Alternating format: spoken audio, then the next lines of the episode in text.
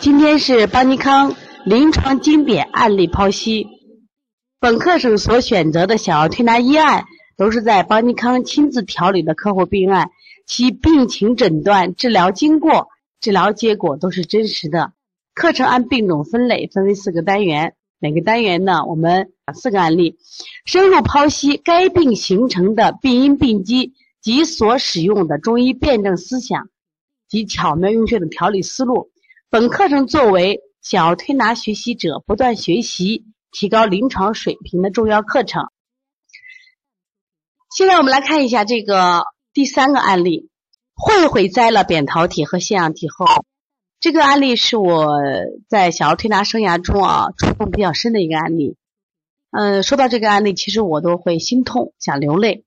那我给大家一起来分享这个案例啊。其实这个案例当时我写的比较早，是。当年我做完这个案例，当时写的，这只是后来我今天做这个分享课又做这些补充啊。二零一四年八月二十一日是我从事小儿推拿以来最心痛的一个日子，这是真心话啊。因为是当时这一天发生以后，我当天晚上写的这份案例，就是我记录下来以后呢，你看到现在两年了，我就记忆犹新。这天中午呢，调理中心来了一对从新疆和田来调理的母亲。母亲一瘸一拐，女儿脸色蜡黄。关键是母亲一进门就深给我深深的鞠了躬，并说了句：“老师，救救我的孩子吧！”这种场面我真的被吓到了。我只是一个普通的推拿师，我真的还不具备能救人生命的医术啊！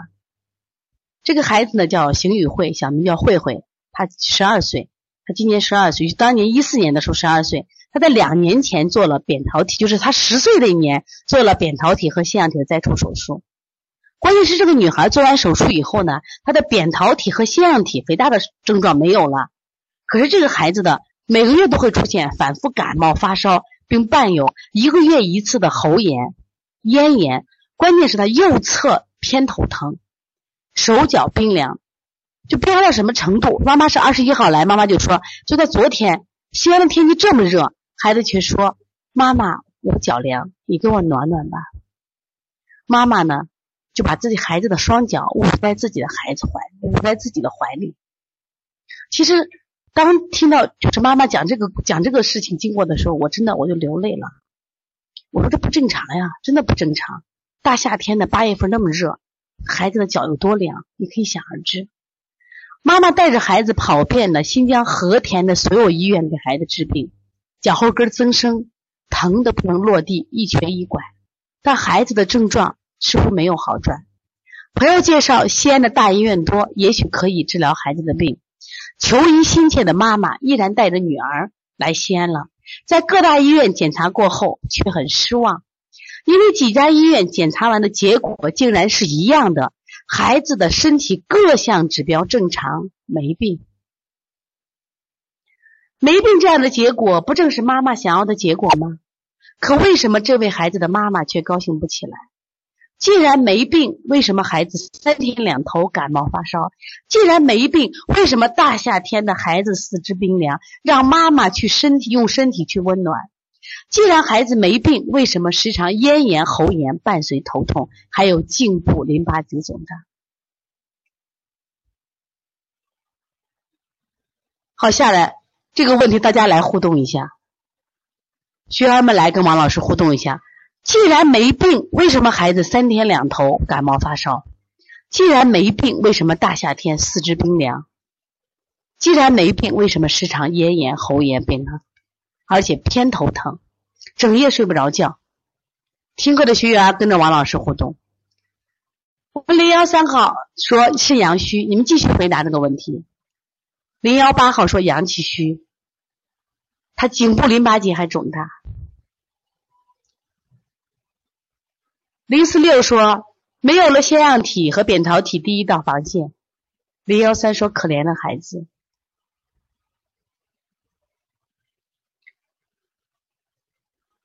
这位妈妈知道这孩子的身体一定有问题，她从新疆不辞万里来到西安，就是想找到孩子得病的根源。没病这个结果让他无法接受。其实，当妈妈哭诉着给我讲完所有症状时，我明白了，这就是摘除扁桃体和腺样体的后遗症啊。扁桃体和腺样体都是身体的免疫器官，一旦摘除，身体的防护屏障没有了，更容易受到外界的侵袭和伤害。今天听课的学员们，你们家的孩子有没有腺样体、扁桃体摘除？你周围的有没有摘除的？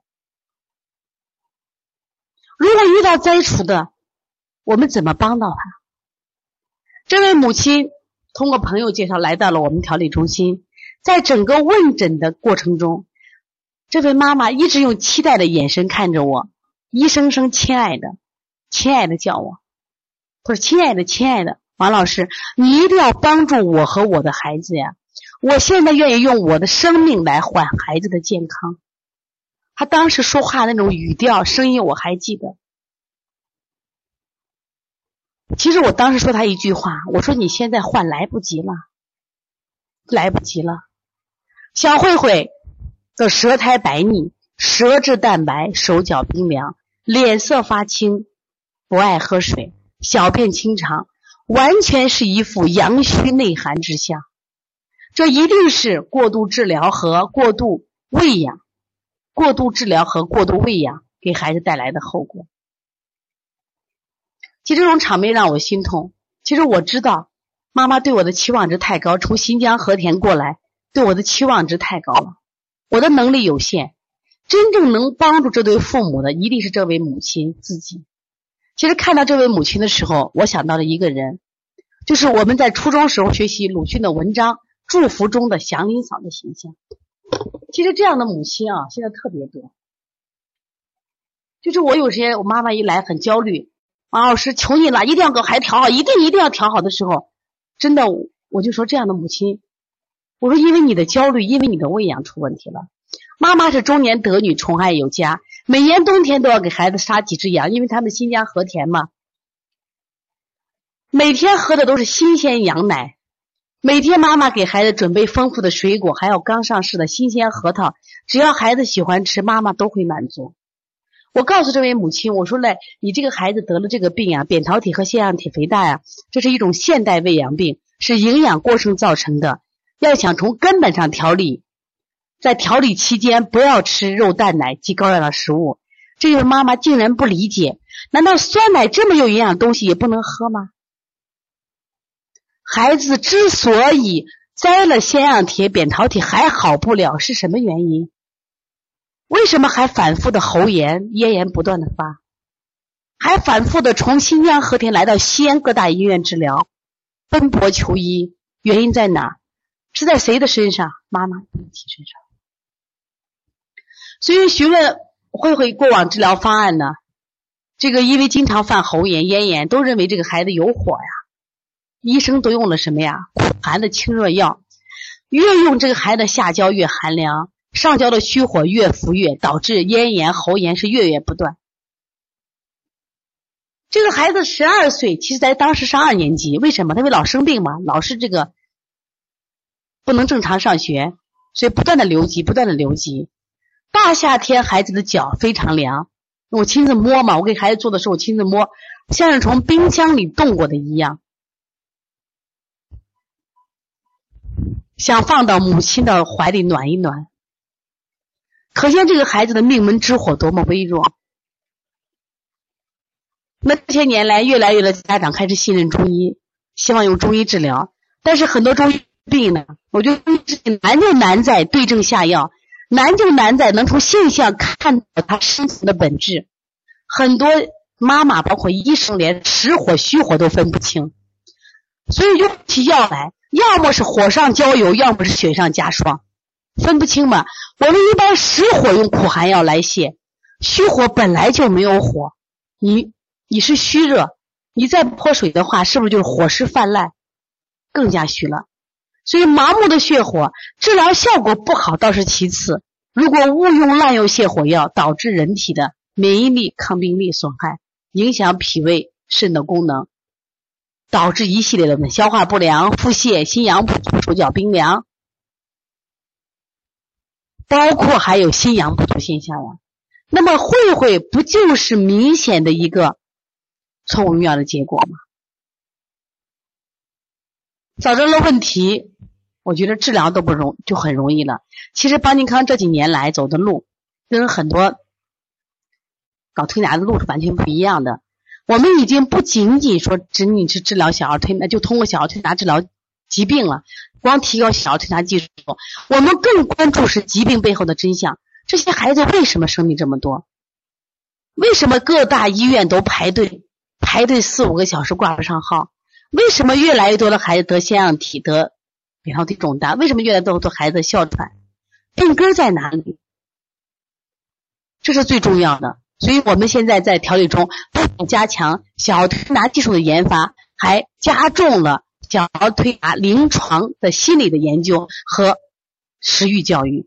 我去年专门到日本去学习日本的食食欲教育。我觉得这才是我们一个医者人也要做的事情，让孩子少生病不生病才是我们要做的事情。我想这也是我们妈妈医生们要做的事情。哎，从根本上改变慧慧这种易病体质。要想治疗好他的喉炎、咽炎、偏头疼，我觉得要加强他脾胃肾的调理。这个孩子脾胃都虚寒着了，脾肾功能强大了，这是我们的先天之本和后天之本。气血生化有源，孩子的阳气足，孩子的抵抗力才会强大。因为这个孩子年龄大了，我们就给他加了艾灸了。调理脾血是补肾阳、补脾阳、外劳宫、揉二马、推三关、艾灸督脉和命门。给他艾灸督脉的时候呢，我们作为一个就必须的一个主要方法，我们先做疏通，先做手法的疏通，一定记住这个补法一定是补法做，一定从龟尾尾巴骨龟尾往大椎这个艾灸，千万不要就做反了啊！因为只有从这个尾巴骨的龟尾往上这个艾灸和推，它是一种补法，是正能量，是给孩子补正气的。那么做了一个疗程十天以后。慧慧的脚开始暖和了，尿也不频繁了。后因慧慧呢学习紧张，因为她上学了嘛，不能经常来店里，我们就把手法呢交给了妈妈，让她在家里做。后跟踪追访呢，孩子的喉炎不再犯了，但是偏头疼还时不时有。今天写这个案例呢，又让我想起那个可爱又可怜的小姑娘，她应该十四岁了。祝愿她身体永远健康。其实到现在上课的时候呢，我的心情依然很沉重。就说每天我会接到这样的案例：妈妈、家长无知的错误营养，是导致孩子身体受到这个严重伤害。这样的妈妈在我们的生活中还有很多、很多很多，还有一些准妈妈，他们还准备犯着这样的错误，这样的惨剧还要让多少无辜的孩子受到伤害？其实这个孩子的案例的思路啊，真的不是很难。但是我为什么想把这个案例分享给大家？这个病真不难治，但是这个孩子在整个治疗过程中，整个治疗过程中，我觉着受到了太多的伤害。家里不管你有多大的钱，有多大的什么能力，但是我觉着你求多好的医生，但是受伤害的是这个孩子，知道吧？特别是这个孩子还有一个特点，他把他治疗的过程药能说的头头是道、清清楚楚。妈妈达不到，妈妈有点神经质了。然后，其实当孩子表达那么清楚的时候，我内心是心酸的。为什么？我太心疼这个孩子了。他当时只有十二岁，他本应该享受他童年的快乐，但他却是一直在医院的路上、药房的路上奔波着。所以我希望这个案例的分享，今天听课的学员们，如果你还在这个路上犯错误，我希望你及时什么呀，收住你的脚步。如果你的闺蜜们还犯的错，我希望你把这个故事发个朋友圈，发个朋友圈。让他悬崖勒马，真正爱孩子，真正爱孩子，一定要懂智慧，一定要学习呢。这个案例呢，我想分享给大家一句话啊，这也是我们邦尼康黄老师的一句名言。他说：“爱孩子是妈妈的天性，害孩子是妈妈的本能。”这是我想分享这个案例，想送给广大家长的一句话。我也希望这个案例能给大家更多的启示。